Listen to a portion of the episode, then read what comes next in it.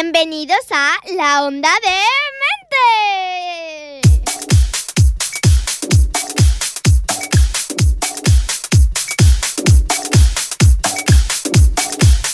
Señoras y señores, ya está aquí el programa de radioteatro más demente de Ripollet Radio. Bienvenidos a La Onda D-Mente.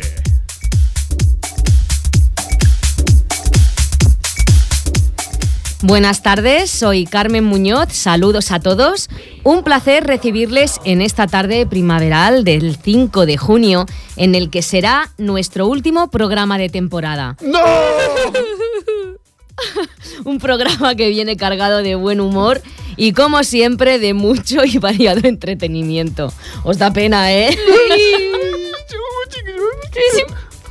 Pero antes de subirnos a nuestro escenario, tengo que recibir al increíble equipo llorón de La Onda de Mente. ¿Por qué? ¿Por qué? Buenas tardes, Aida García. ¡No! Paula Cano. Hola. Carlos Sánchez. Buenas tardes. Bienvenidos. Listos para la batalla. Parece mentira, Vamos allá. En junio ya, ¿eh? Sí. ¿Cómo pasa? Y con un tiempo loco, y todos estamos locos. Bueno, pues hoy nos falta uno de nuestros locos, de nuestro compañero Carlos Muñoz, que no puede acompañarnos por motivos laborales. Pobre. Afortunado él, que tiene trabajo, pero tranquilos, que pese a su ausencia podremos disfrutar de su disparatada teletienda. No se la pierdan. Un beso, Carlos, que nos estás escuchando. ¡Venga, por ellos! Además de la teletienda, no se pierdan las insólitas noticias de la movida de Paula, nuestro Cuentamundos con Aida García, el demencial consultorio de la doctora Candela Francis o las hermosas y profundas palabras que siempre nos regala Carlos Sánchez en Érase una reflexión. ¿Están preparados para disfrutar? Señoras y señores, La Onda de Mente levanta el telón. Que empiece la función.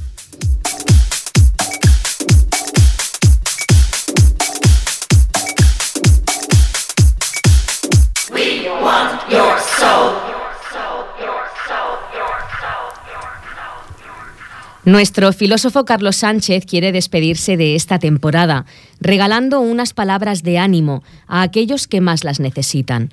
Hay ocasiones en la vida en la que el agujero parece nunca acabarse y que las dificultades son más que las alegrías, por lo que más que nunca hay que cantarle a la esperanza.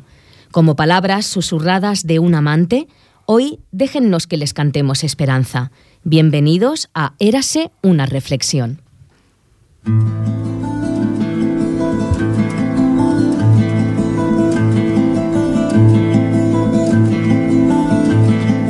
Tardes grises y días nublados.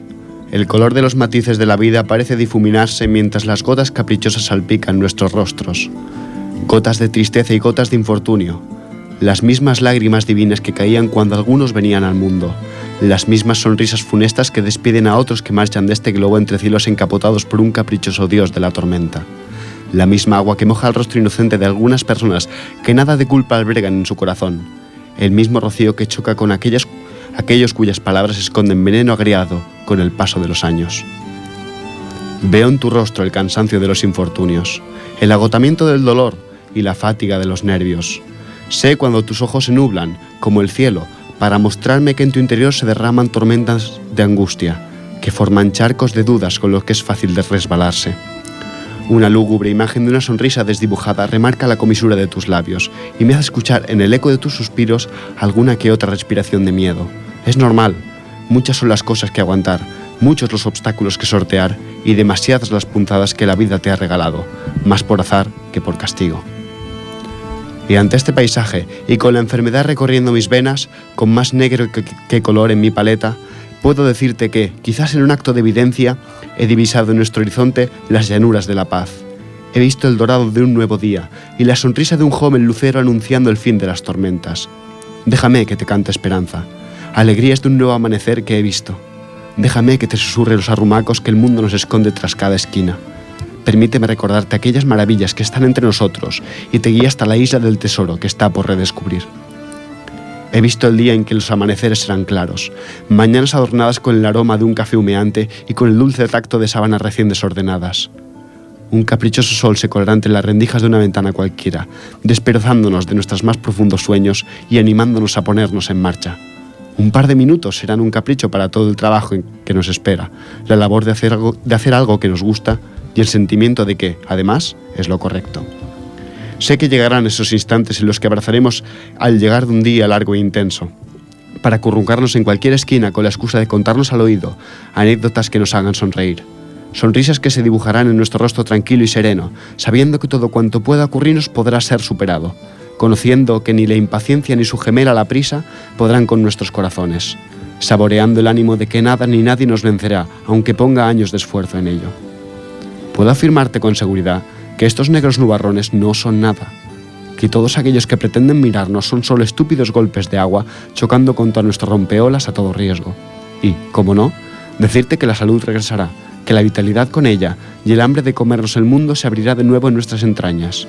No temas estos días de lluvia, que tras sus precipitaciones frías llegarán los soles de los buenos días y las lunas de las buenas noches.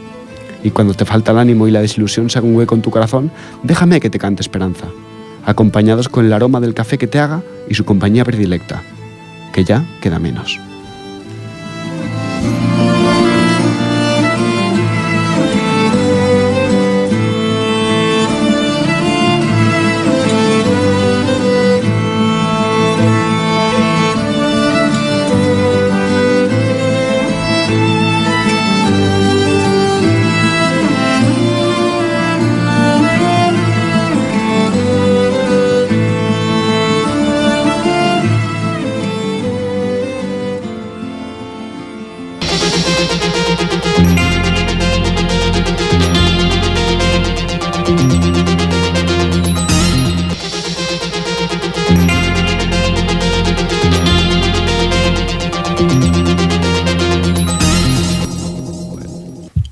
Buenas tardes, queridos fans y oyentes. Soy Paula Cano, su reportera favorita. Ya está aquí la movida de Paula, el informativo más alucinante de toda la radio mundial. Se acerca el veranito y, señoras y señores, la gente anda muy alterada. ¿Que no se lo creen? Pues escuchen, escuchen.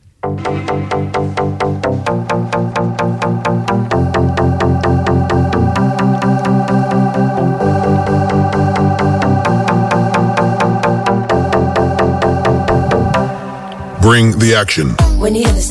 Sucesos. Una serpiente se cuela por el váter y muerde a una mujer en el culo. ¡Qué asco! Oh. Ay. En Narón, Galicia, una serpiente exótica mordió el trasero de una mujer en el momento en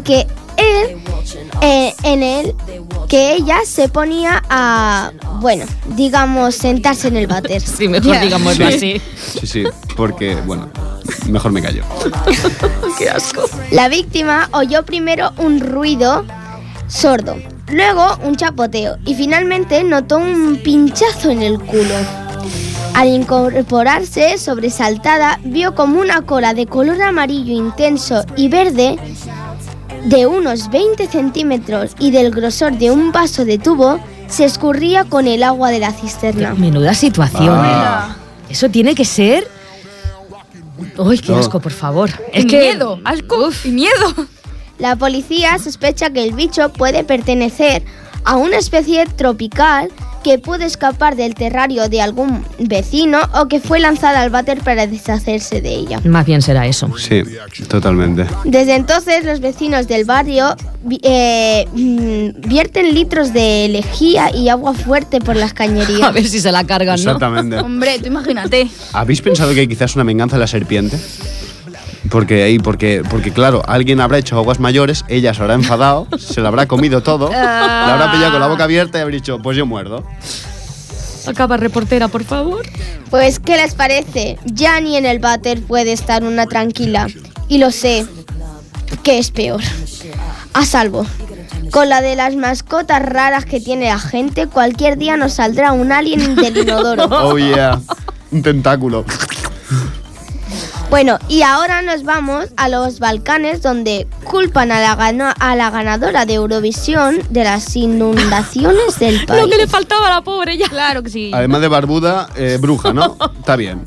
Pues sí, pues Conchita Wurst, el personaje artístico que ha ganado la última edición del Festival de Eurovisión, es el único responsable de las inundaciones que han dejado más de 50 muertos en los Balcanes, según el patriarca de la Iglesia Ortodoxa. Sí, claro que sí. Considera que la tragedia no es una coincidencia, sino una advertencia. Claro.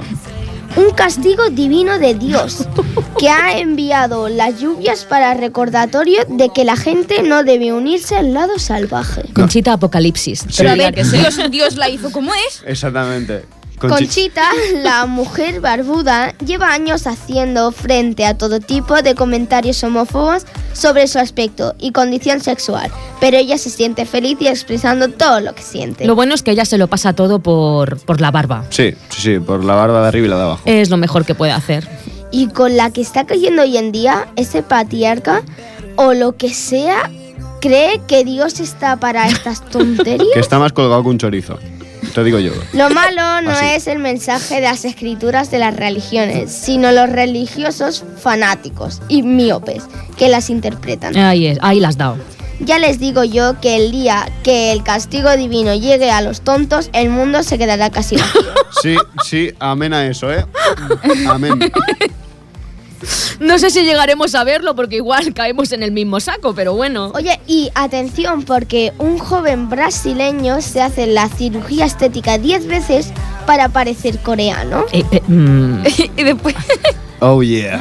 A veces me cuesta trabajo creer que esto sea real, de verdad, ¿eh? Hablando de tontos por el mundo. Pues Max, de 25 años, melena rubia y ojazos azules de nacimiento, se ha dejado una verdadera fortuna para adquirir rasgos asiáticos. No me lo puedo creer. Yo sí, el mundo está muy mal. No me lo puedo creer. Ya lleva a la friolera de 10 operaciones de cirugía estética para lograr una transformación perfecta. No conforme solo con esto, también ha cambiado su nombre por el de Xian. Aunque para esto no ha requerido cirugía, tan solo un montón de papeleo. Sí. Que también le habrá costado su pasta. Sí. Tras pasar tiempo en Corea del Sur como estudiante de intercambio, este muchacho tuvo un antojo de integrarse totalmente y ser 100% como el resto de sus compañeros. Pues menos mal que no se fue a África. Pero vamos a ver. Habiendo tenido la gran suerte de nacer buenorro, con ojazos azules y pelo rubio, ¿por qué esta tontería? Si ya lo digo yo, si es llevar la contraria a la madre naturaleza. Son ganas de... Y no quieran saber qué hace para tener la piel amarilla. No les cuento más, que luego no me cenan. Hepatitis. Y yo vi la foto y el chico es que era guapo. Sí, lo era, rubio, era... Sí, sí, yo también he visto esa noticia y el chico era mono. Vamos a dejarlo. Y en el apartado cultural, el Papa Francisco está dispuesto a bautizar extraterrestres. ¡Ay, el Papa! Teléfono, mi casa, Cristo.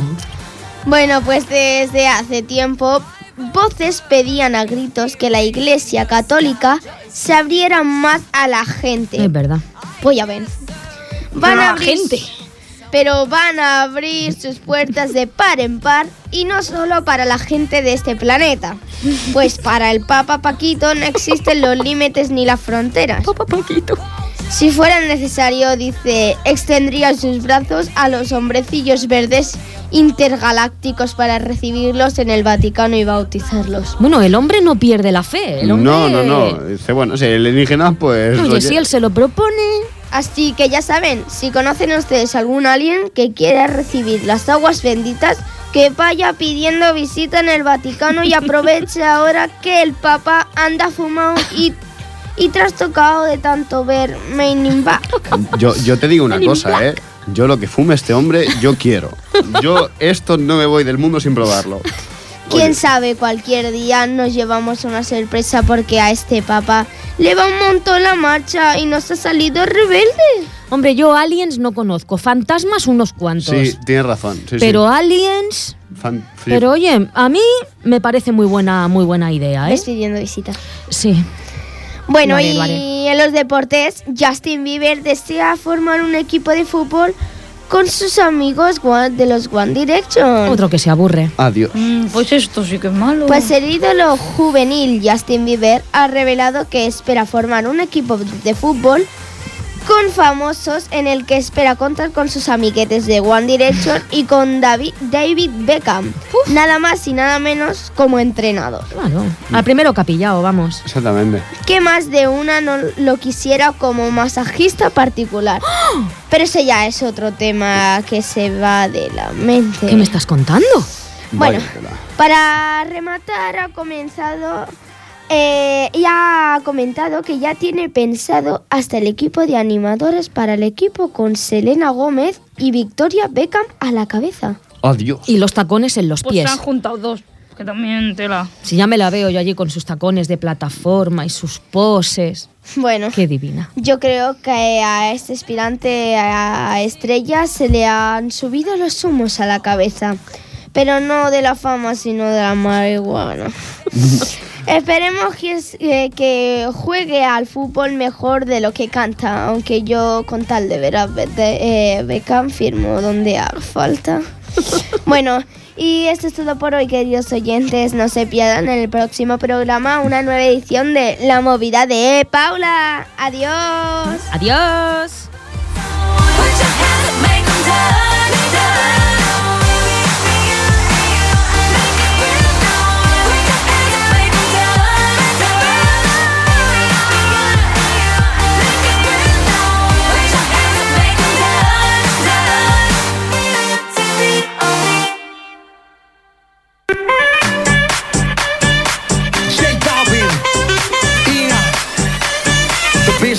Let's go. We got that Coca-Cola bottle, shake, shake, shake. We got that sugar, do you wanna taste, taste, taste? We take it all around the globe, baby, everywhere we go. Make it hot when Mama Rocka, shake, shake, shake. Like, oh, you know you want it. Andale, oh, you know we got it. That's why we say, soy Latina, baby, soy Latina, baby. Okay, let's go.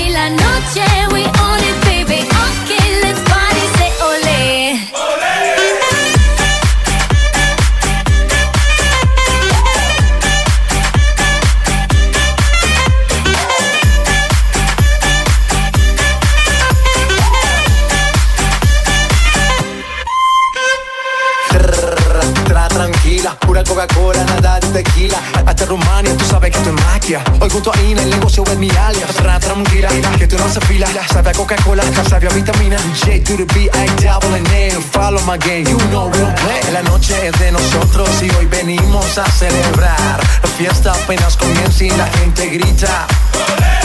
No le eche la culpa a Ina, que ella solo vino a bailar. J Balvin, Ina, la combinación mundial. Soy Latina, baby, soy Latina, baby. Okay, let's party, say olé. Soy Latina y la noche we own it, baby. Okay, let's party, say olé.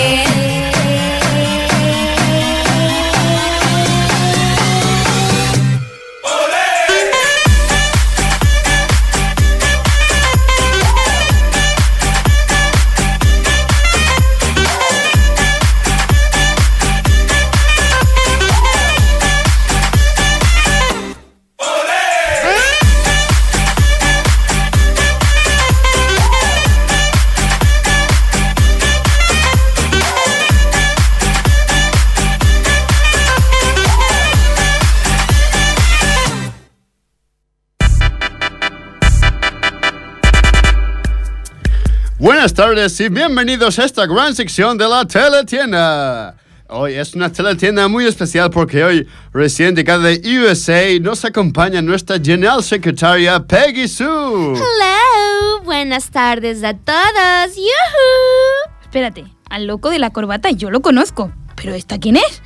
I am the Secretary of Teletienda Section. Exactamente, es nuestra General Secretary. Discúlpela por su nivel de castellano, aún no lo tiene muy por la mano. Oh, yes, meter mano, eso sí conocer, ¿eh? ¡Qué barbaridad! Vuestra secretaria en España y apenas sabe español, ya no sé ni qué decir.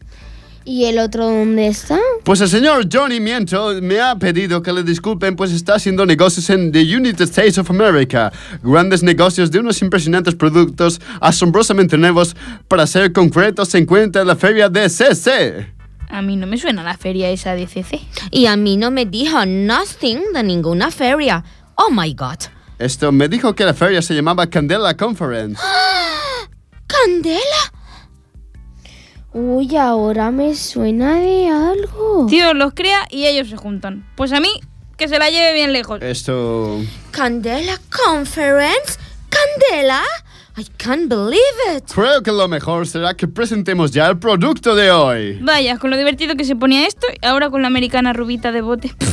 Bueno, va, a ver qué nos traen hoy. Pues hoy, queridos oyentes, estamos entusiasmados porque traemos algo totalmente innovador. Nunca hemos presentado nada tan especial y único. Vaya, siempre consigue picarme la seguridad. ¿Qué es? ¿Qué es? Hey, wait a moment, porque aquí no acaba la explicación. Este es el último método para encontrar la relajación más perfecta y no es marihuana. Nunca nadie ha creado nada semejante. Y nuestro novedoso producto está totalmente patentado por nosotros. Sí, de acuerdo, ¿pero qué es? Solo lo encontrará con nosotros. Para alcanzar la máxima relajación y tranquilidad, hemos contactado con los monjes budistas del Centro Budista de San Genaro. ¿Pero qué es? Dígalo ya, por favor. Les hemos sometido a un complicado test repleto de preguntas sobre el budismo y luego les hemos metido descalzos en una habitación llena de piezas de Lego. ¿Pero qué es? Y todos los que han podido salir completamente relajados nos han ayudado a realizar este fantástico proyecto con un resultante altamente excepcional. Pues presentamos el fantástico pack de relajación Trash Meal. Y aún no dice qué es. Es un pack especial de CDs. No me lo diga. ¿Sonidos de ballenas? No, los CDs contienen 37 horas de completo silencio, ideal para relajarse. Peggy Sue, por favor, póngales play, come on. I'm sure, I'm coming.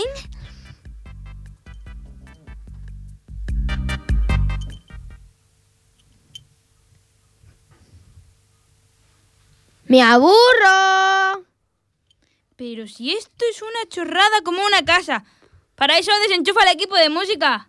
Para nada, es algo totalmente revolucionario. Llamen ahora y compren el silencio. Este es el momento. Come y llamen. Por favor. Y hasta aquí el programa de hoy. Esperemos encontrarnos en la próxima temporada y no se olviden, compren y compren. Todo lo chimo, where is Johnny? Don't lie me. No me mientas. Está con otra, ¿verdad?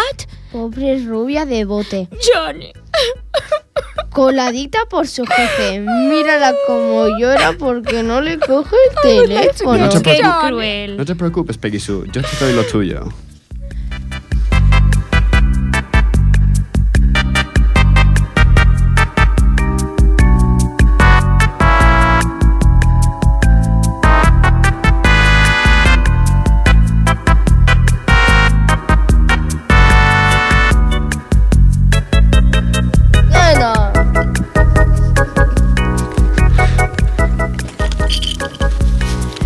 Cada programa la teletienda esta es más desastrosa. Sí, y hay gente comprando los productos aquí en directo. Y aquí nuestra oyente Azucena, que por lo visto ha llamado ya y está pidiendo uno. No te preocupes, Azucena, que te lo haremos llegar a tu casa. Debe estar deseando de silenciar a su marido. Sí, sí, sí, quiere poner el play fijo. Dile a Azucena que no se preocupe, que se lo enviamos. Vaya. Bueno, como ustedes también seguramente que van a necesitar un poquito de sosiego, yo creo que lo mejor va a ser dar paso ahora mismo a nuestro Cuentamundos con Aida García para relajarnos mientras escuchamos una bella historia de un bello país. Aida, ¿de qué se trata? ¿De dónde procede hoy? Pues hoy, como último cuento de la temporada y ahora que empieza a llegar el buen tiempo y los animalitos empiezan a salir, os traigo una fábula popular argentina que nos enseña que hay que respetar a los animales como nos gustaría que nos respetaran a nosotros y que no hay que desear para los demás lo que no querrías para ti. Espero que os guste.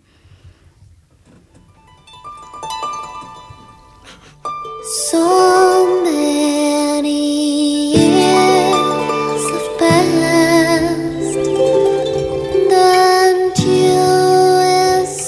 hace mucho tiempo vivía en los alrededores de Buenos Aires una familia acaudalada que, entre otras muchas posesiones, tenía una preciosa casa con un gran jardín de ensueño. Había en él todas las flores imaginables, con la correspondiente corte de insectos que las acompañaba. Y entre estos insectos destacaban las preciosas mariposas, que llenaban de color el jardín. Pero en esta casa habitaba también Azucena, una bonita niña, hija de los dueños del lugar, a la que le encantaba cazar aquellos frágiles insectos. Estas mariposas quedarán preciosas en el nuevo cuadro que estoy haciendo. ¿Y es tan divertido cazarlas? A Azucena le encantaba salir con su reta al jardín y pasarse la mañana cazando mariposas. Luego, cuando volvía a casa, sin miramientos, las pinchaba con alfileres y las colocaba en tableros, solo para poder luego mostrarla a sus amistades como si fuera un macabro museo. Cierta noche, después de una fructífera caza, Azucena soñó con el hada del jardín.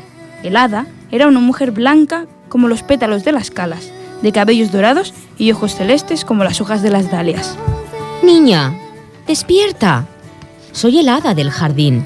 Y estos que me acompañan son mi séquito y mis protegidos. Sé que tú eres una niña educada y de buen corazón, y que tus crueldades no son más que parte de tu inconsciencia. No les hagas daño. Tú eres una enemiga de mis mariposas, pero ¿qué te han hecho ellas? Nada. Mañana debes dejar de perseguirlas y ser amiga de todo lo que existe en mi precioso jardín». «Hada divina, tus mariposas son tan bonitas que deseo coleccionarlas para enseñárselas a mis amigas». «¿A ti te gustaría que por ser bella alguien te hiciera sufrir y te colgara en la pared?» «Oh no, eso sería horrible». «Pues bien, lo que no quieres para ti, no se lo hagas a los demás. Así serás feliz y mis pequeños animalitos te querrán y tendrás cariño». La pequeña prometió no perseguir más a las mariposas, pero a la mañana siguiente, olvidándose ya de las palabras del hada, prosiguió su incansable persecución de los pobres bichitos. Y a la noche siguiente soñó algo que la llenó de miedo. Estaba en un tribunal de insectos, presidido por el hada del jardín que dirigía el encuentro. El acusador era el grillo, que movía las patas como loco señalando a Azucena. «Esta mala niña no ha hecho caso de los ruegos de nuestra hada. Desde hace mucho tiempo persigue a nuestras amigas mariposas y sin piedad las caza y las mata con una crueldad que si se cometiera en los humanos levantaría gran clamor por el crimen, y encima fue avisada». El público estalló en vítores. «¡La muerte, la muerte!», aullaban los insectos. El hada impuso silencio para que el grillo pudiera acabar su discurso. «Debe pagar sus culpas con la peor de las penas, y por lo tanto solicito al tribunal que me escucha la muerte para la niña mala y cruel». El público volvió a estallar en gritos, solicitando un ejemplar castigo. Ante el terror de Azucena, que contemplaba todo aquello atada a un árbol y vigilada por 100 abejas de puntiagudos aguijones. Una vez hecha la calma, se levantó el defensor, un escarabajo cachaciento y grave que comenzó diciendo: «Respetable tribunal, francamente no sé qué palabras emplear para defender a tan terrible monstruo. Nuestra hada me ha designado para que defienda a esta niña y no encuentro realmente una base sólida para iniciar mi defensa. Lo único que les diré es que, como ser humano, esta criatura de pocos años quizá no tenga aún el cerebro maduro para reflexionar sobre los graves daños que comete. Y ella no es la única que ha faltado a sus deberes. Sus mayores también han descuidado su educación y no le han enseñado la fragilidad y el respeto hacia el mundo animal. Por lo tanto, solicito que seáis clementes con ella». Acallados los silbidos y aplausos, se reunió el tribunal para deliberar sobre el castigo que merecía la muchacha. No mucho tiempo después, apareció de nuevo el grillo, que leyó gravemente la sentencia. «La niña Azucena será condenada a sufrir los mismos martirios que ella ha impuesto a las indefensas mariposas». Una salva de atronadores aplausos siguió a la lectura. «Ahora, mis insectos, hay que volver al trabajo.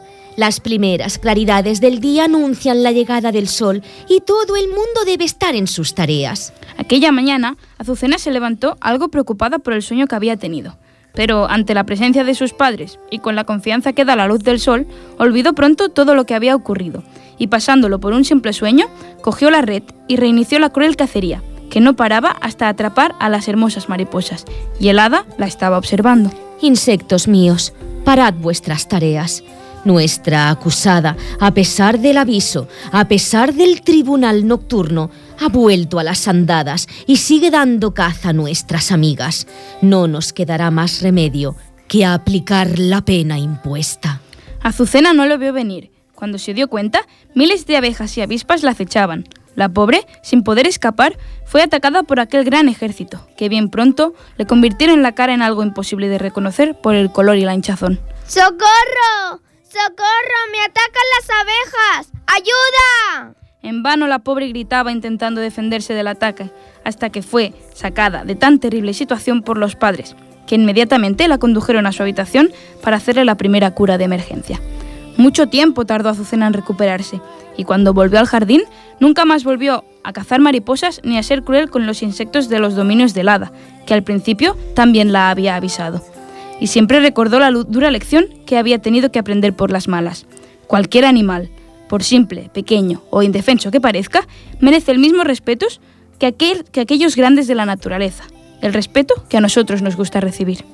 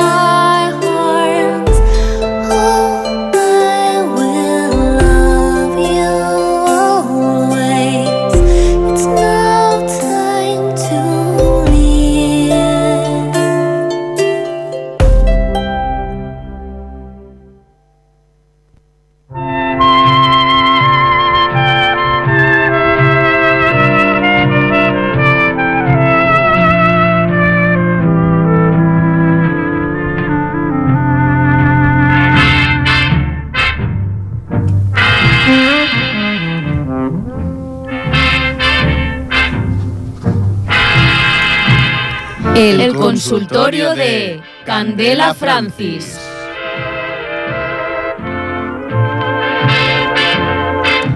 Damos la bienvenida una tarde más a la ilustre doctora Candela Francis, doctora en psicología y en tocar las narices. Disculpa, bonita, es que lo último no he llegado a escucharlo bien. He dicho doctora en psicología y sociología, ¿no es así? Ay, sí, estupendamente dicho.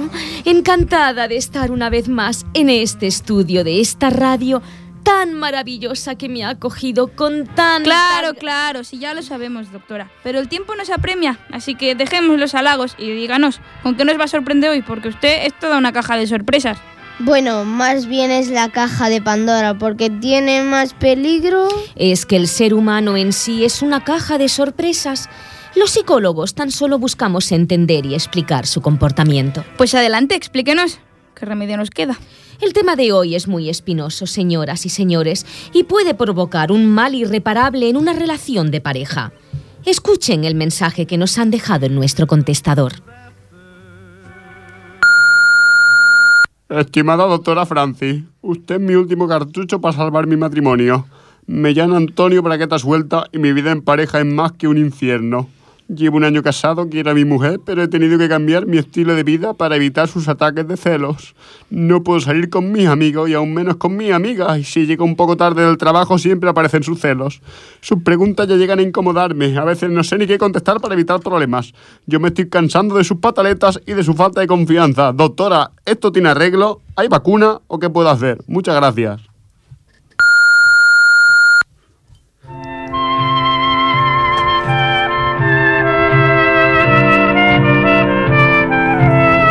Querido amigo y oyente Antonio, el amor y los celos están íntimamente relacionados. Sentir celos en una relación de pareja es completamente normal, pero sentirlos de una manera exagerada y descontrolada lo convierten en algo tormentoso, y en muchos casos es esta la causa de la ruptura en una pareja. Querido, los celos no son otra cosa que inseguridad y desconfianza. El problema comienza cuando los celos empiezan a ser desmedidos y uno de los integrantes de la pareja comienza a posesionarse del otro y se siente angustiada, rechazada, insegura, pensando todo el tiempo que va a ser engañada y abandonada. Tratar profesionalmente a una persona celosa requiere mucho trabajo y muchas sesiones de terapia. Yo os remito a mi consulta, pero mientras tanto, debes procurar tranquilidad emocional a tu pareja, por su bien y por el tuyo propio. Esas preguntas que tanto te incomodan son las que llamamos preguntas trampa, preguntas para cazarte en algo peliagudo, digámoslo así. Pero tranquilo, tranquilo que te voy a ayudar a analizar las que en psicología consideramos que son las 5 preguntas más duras que una mujer celosa puede hacer a su pareja. Todas tienen una única respuesta correcta, pero muchas incorrectas. Así que para evitar un nuevo ataque de celos e histeria, toma buena nota, querido. Pregunta número 1. ¿En qué estás pensando, mi amor? Amigo Antonio, la respuesta apropiada es, por supuesto, lo siento, mi vida, si he estado un poquito abstraído. Simplemente estaba reflexionando en cuán cálida, maravillosa, cariñosa, profunda, inteligente y hermosa mujer eres, y qué hombre tan afortunado soy por haberte conocido y haberme casado contigo.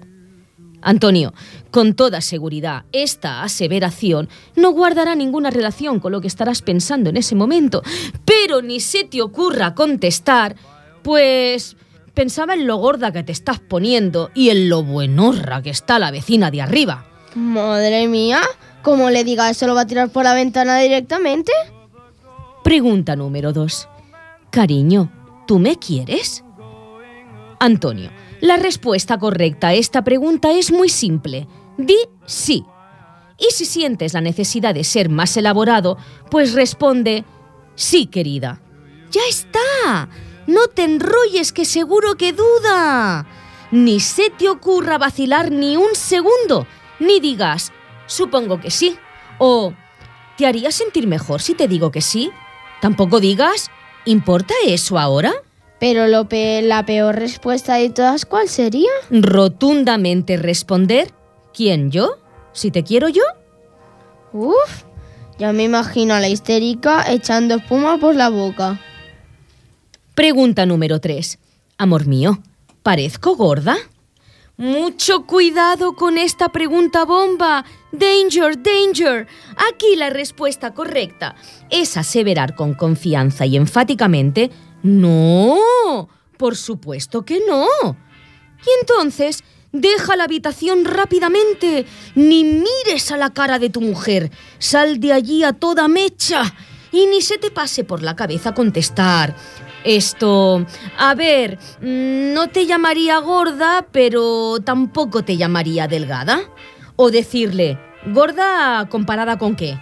Comparada con una morcilla extremeña. Tampoco decirle, ¿un poco de peso extra te sienta bien? O, ¿puedes repetir la pregunta? Es que no te estaba haciendo caso. Te advierto que aquí, más que tu integridad, es tu vida la que corre peligro, cielo. Pregunta número 4. Cariño, ¿ella te parece más guapa que yo? Precaución, o sea, ojos como platos y mente rápida. Esa, ella, puede ser una exnovia, una transeúnte a la que puedas mirar fijamente, casi provocando un accidente de tráfico, o la actriz de una película que estéis viendo. En cualquier caso, la respuesta correcta sería, no, tú eres mucho más guapa, mi amor. Prohibido decir, no más guapa, solo guapa de una forma diferente. O decir, ella es más guapa, pero tú tienes una personalidad mejor. ¿Personalidad o pechonalidad? Y aún menos decir, perdona, ¿puedes repetir la pregunta? Es que no te estaba escuchando, no te estaba haciendo caso. Uy, Antonio, qué mal te veo, chaval. Y pregunta número 5, Antonio, la más trascendental. Cariño, ¿qué harías si yo me muriese? Ante esta pregunta, la mente puede llegar a jugar una mala pasada porque vuela libre y los deseos salen por nuestra boca pecadora, provocando que los cuchillos afilados de los celos se claven en lo más profundo de nuestro corazón. Madre mía, qué cosa más empalagosa, ¿no? La respuesta correcta es sencilla. Mi amor más querido, en el caso de que tú fallecieses antes que yo, la vida dejaría de tener sentido para mí y yo me arrojaría bajo las ruedas del primer camión que cruzase mi camino. ¡Cuánto dramatismo! ¡Cómo mola! ¿Y qué no debería decir? Never decir, querida, si tú fallecieses, pues tendría que ir a tu funeral, ¿o no? O también podría decir... Ya sé. Decir, perdona, ¿puedes repetir la pregunta? Es que no te estaba haciendo caso. Correcto, pequeña Paula. Esta niña aprende rápido, ¿eh? Pues esto es todo, apurado amigo Antonio. Tu estabilidad emocional depende de la rapidez de tu cerebro y de que me hagas caso, querido. Mucha suerte porque la vas a necesitar. Buen verano para todos y hasta muy pronto. Esto sin palabras, como siempre, doctora. Gracias. Hasta aquí el consultorio de hoy, señoras y señores. Gracias y sean comprensivos con nosotros, por favor. Sean muy, muy comprensivos. Adiós. Antonio, me das pena. Menudo dineral te vas a gastar en abogados.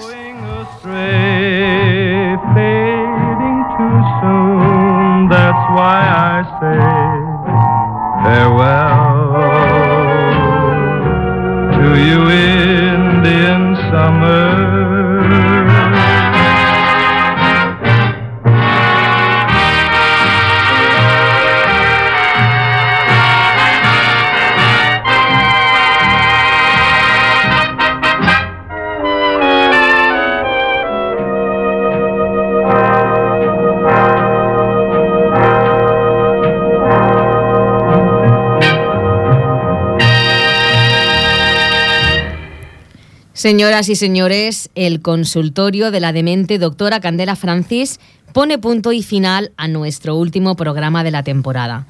Qué rápido pasa el tiempo cuando uno se divierte, ¿no? Demasiado. Pues, pasa el tiempo volando. A mí se me pasan los años. Pero bueno, no tendría que ser así, pero como todavía no tengo ninguna varita mágica para detener el tiempo, no nos queda más remedio que sobrellevarlo. Así que, antes de despedirnos, dar las gracias a Ripollet Radio por su confianza, a Jordi Puy en el apartado técnico por facilitarnos el trabajo, a este equipo de artistas que me rodea por hacerme disfrutar tanto haciendo esto. Gracias a ti, Mari Carmen. Conduciendo este programa. Mil gracias de verdad a todos, a ustedes.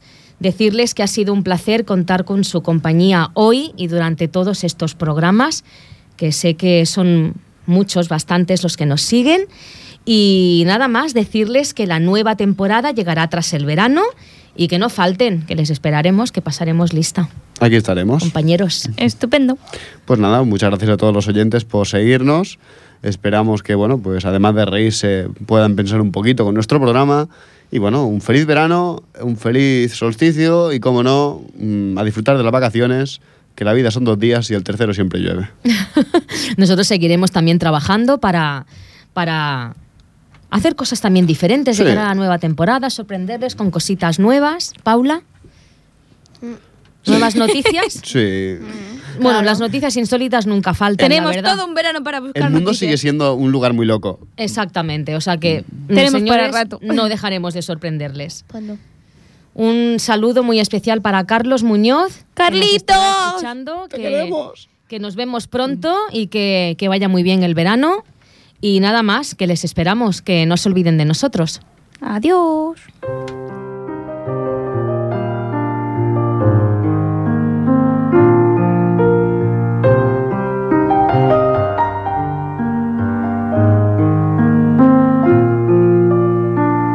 You're all alone, you're all alone. No shoulder wants you to lean on. Cerca de 20 millones de niños en el mundo padecen uno de los males más aberrantes y mortíferos, la desnutrición aguda severa.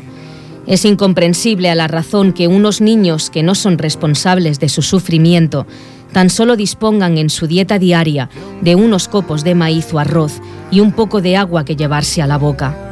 Cada año, 4 millones de niños menores de 5 años mueren por falta de alimentos básicos. 4 millones, señores. La desnutrición infantil constituye una ofensa a la dignidad humana de todos los que padecen hambre. No cerremos los ojos ante la realidad. Cada 15 segundos fallece un niño por inanición. Todos, desde nuestro lugar, podemos ayudar participando en programas de ayuda alimentaria. Toda ayuda será siempre bien recibida. Cada vez estoy más convencida que la desnutrición, más que una carencia de nutrientes, es una carencia de interés por parte de unas personas que han optado por cerrar los ojos sin saber que ellos también sufren de desnutrición, la de su propia alma. Buen verano a todos y que sean muy, muy felices. Adiós. Adiós. Adiós.